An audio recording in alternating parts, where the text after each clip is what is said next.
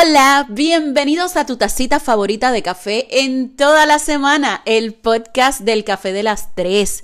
Te saluda Noemí, qué alegría tenerte conmigo. Si eres reincidente, si es tu primera vez, bienvenido, bienvenida. Eh, vamos directo al tema porque hoy hay muchísimo, muchísimo de, de qué hablar. Miren, hoy elegí el tema realidad ciega. Eh, porque esto eh, es un camino que ha sido bien difícil para mí atravesarlo. Por tanto, busqué un poco de información y entonces eh, me voló la cabeza. Eh, y por eso quiero compartirlo con ustedes. ¿Cuántos de ustedes han tenido una persona que ama muchísimo, pero que tú dices que están completamente ciegos, que son incapaces de ver la realidad. Y yo no hablo de ceguera en aspecto físico, o sea, que no puedan ver, sino hablo de personas que son incapaces de ver las cosas que a simple vista tú dirías, pero es que esto es sentido común, pero es que esto es algo que debería de, de verlo de esta forma porque está súper claro.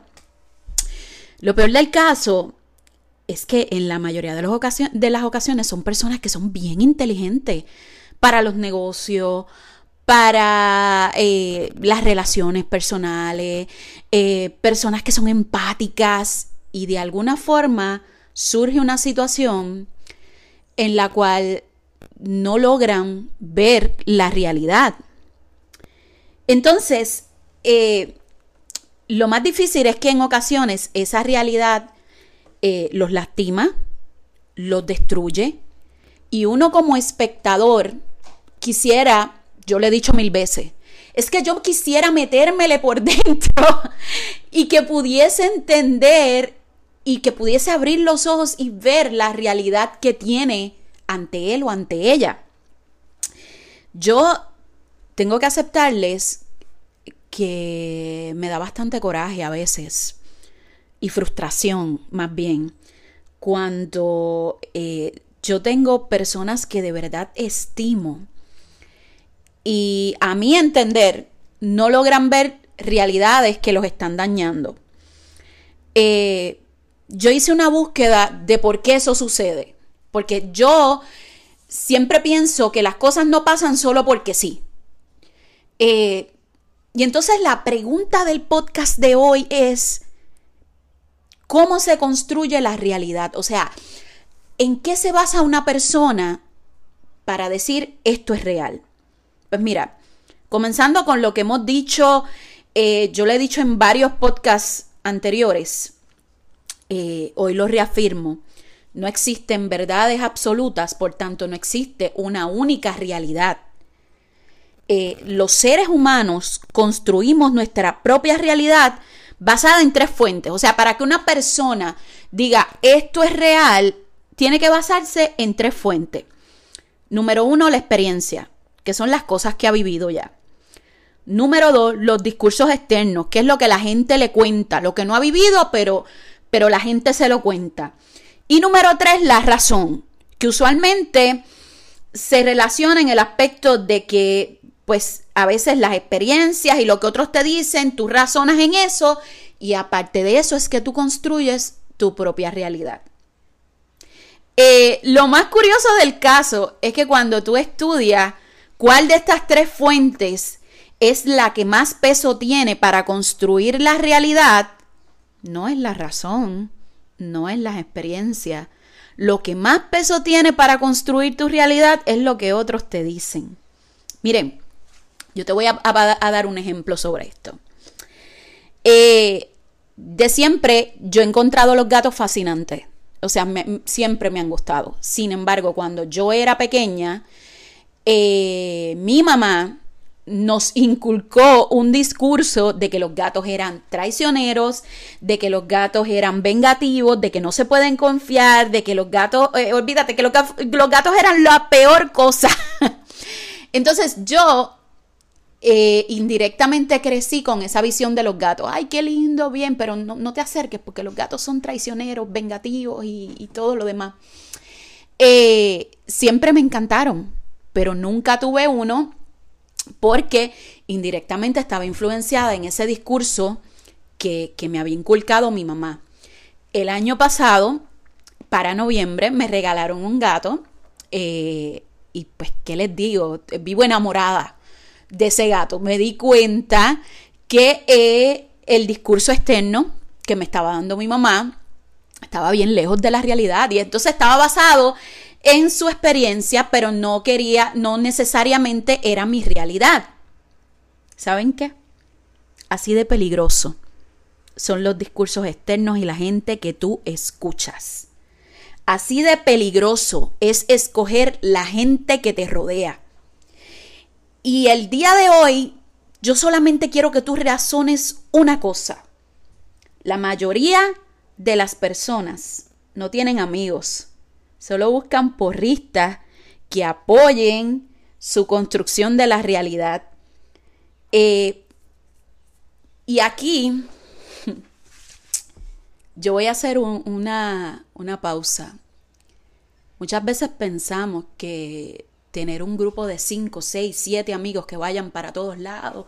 Ay, qué chévere tener esa amistad. O sea, hemos romantizado la amistad al punto de que solamente los que logran mantener mucha gente a su alrededor como amigos son los que eh, de alguna forma encontraron la amistad ideal. La mayoría de la gente que yo conozco solo están buscando quien les aplauda, incluso cuando meten la pata.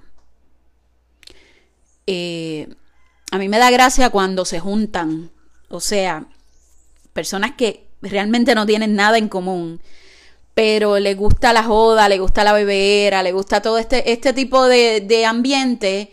Ah, son amigos. Cuando tú razonas, tú dices, no tienen absolutamente nada en común pero son las personas que le aplauden las borracheras, que le aplauden las metidas de pata, que incluso cuando hacen las cosas mal, eh, le dicen, no, no te preocupes, tú estás bien, el que está mal es el otro. Aquí pasa mucho con los panas que son unos irresponsables con los hijos, que son malos padres y alrededor lo que tienen son dos o tres idiotas que le van diciendo, ¿sabes qué? El problema no eres tú, el problema es que ella es una loca. No busques a tus hijos nada. Eh, la culpa la tiene ella, la culpa la tiene ella y como ella es una loca, pues no, tú estás bien. Así de importante es tú elegir la gente que tú tienes alrededor. Porque la construcción de tu realidad, quieras o no quieras, va a depender de la gente que tú te rodeas. A mí me da gracia porque yo cuando yo fui bien rebelde en la adolescencia, eh, pues por, por, digamos, por el entorno en el que me crié, bien, bien, bien opresivo y muchas cosas más que quizás algún día en un podcast pues grabaré acerca de eso. Pero eh, una de las peleas que más yo tenía con mi mamá es que yo me puedo pasar con cualquiera y, y no quiere decir que porque fulanito haga eso yo lo voy a hacer. Y mi madre en su, en su sabiduría eh, siempre me decía, el dime con quién andas y te diré quién eres. Y eso a mí, eso era como que gasolinita para que yo explotara y peleara. Y, y tengo que decir que a mis 38 años no hay realidad más grande que esa. Eh, la gente que tú te rodeas de alguna forma va a influenciar en tu construcción de la realidad. Entonces, eh, estamos tan acostumbrados a que los amigos nos aplaudan todo el tiempo, todas las estupideces que hacemos, que de alguna forma perdemos el camino. Eh, y si tú como amigo te estás preguntando cómo vas a ayudar a esa persona que de alguna forma no ve la realidad, yo te tengo noticia.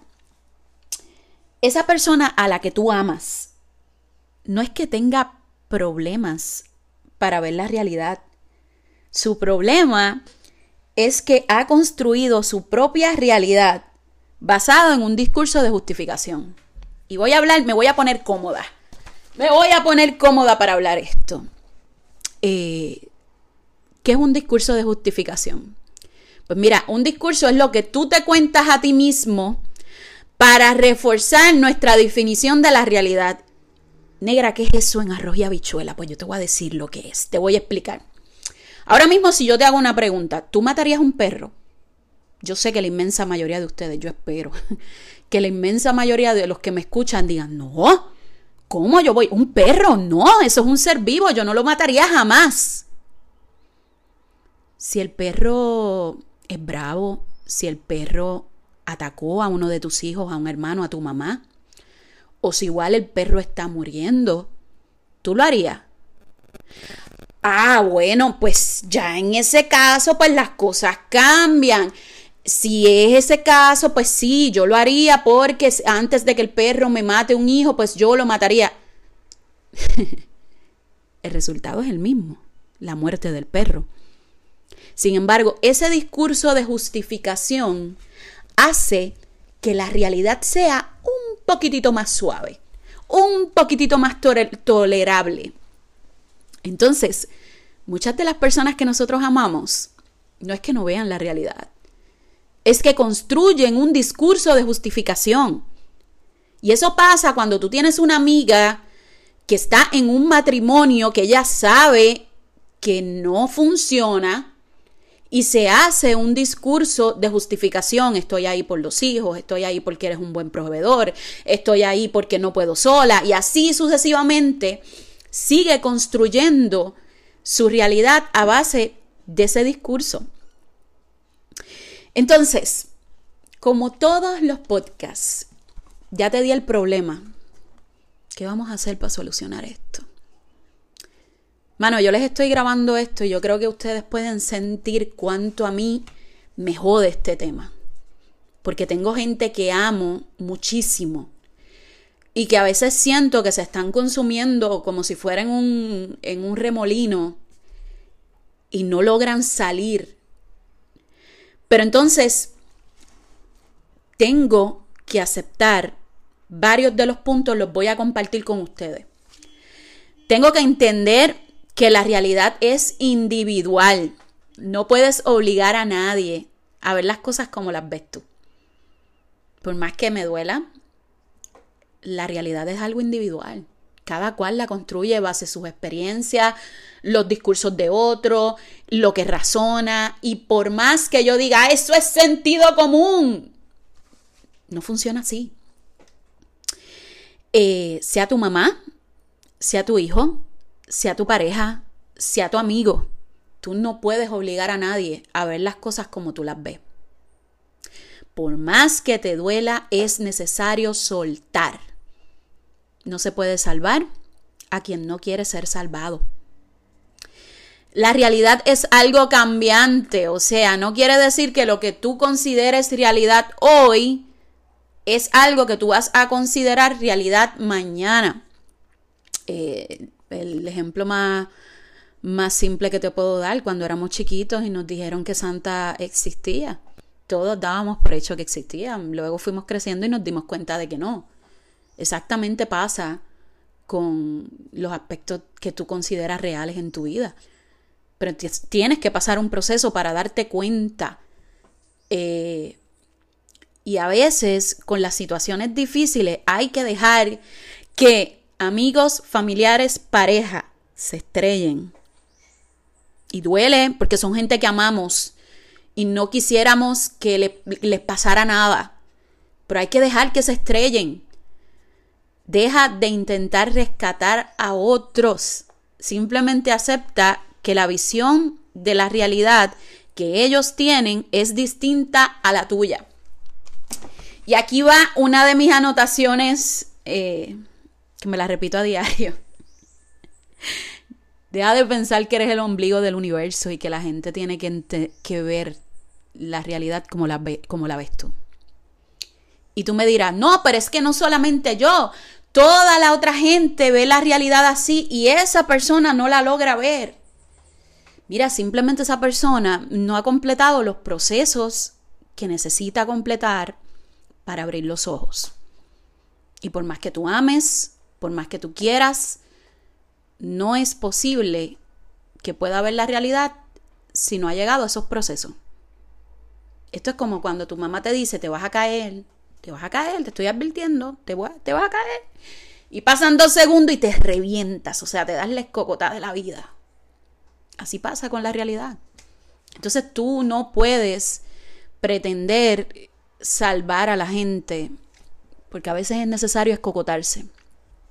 ¿Qué tienes que hacer tú como amigo, como amiga, como familiar, como esposa, esposa, no sé? Apoyar, estar ahí, pero no involucrarte al punto que eso te afecte. Eh, simplemente dejar que las cosas fluyan. Y yo sé que es complicado, mira, te lo dice alguien que yo soy más control freak, no puede ser, o sea, yo, yo quisiera tener todo bajo control, sin embargo, hay cosas en la vida que no se pueden mantener bajo control.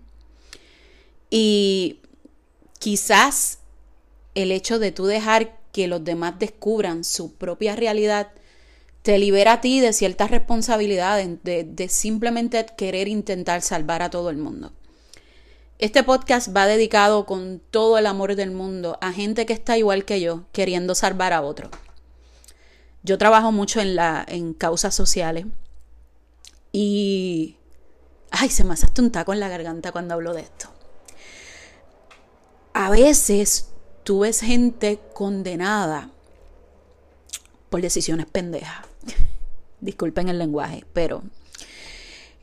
Y ves gente consumiéndose porque no logran ver la realidad. Pero hay que soltar, hay que soltar. Y también entender que va a llegar el punto en que se van a dar cuenta. Ojalá y no sea demasiado tarde. Pero va a llegar, va a llegar. No trates de brincar proceso. Y no trates de eh, hacerlos abrir los ojos. ¿Quién sabe si la realidad que tú consideras también estás equivocado? Porque eso también puede ser una posibilidad. Gracias por escucharme. Wow, siento como, como si hubiese hecho una hora de terapia aquí con ustedes. Mil gracias por escuchar este podcast. Eh, muchísimas gracias también a todos los que me conocen personalmente y me paran en la calle o donde sea que me ven y me dicen te escucho. Eh, un saludo, pero bien apretado, a todas las soccer mom, a las madres del equipo de mi hijo, que de alguna forma se involucran y me escuchan y luego me lo dicen. Eh, chicas, lo agradezco, lo agradezco un montón. Y si te gustó este episodio, compártelo con alguien que tú creas que, que le puede servir. Ve a Facebook, da un poquito de amor en la página del Café de las Tres y déjame saber qué te pareció. Un besote, se les quiere mucho.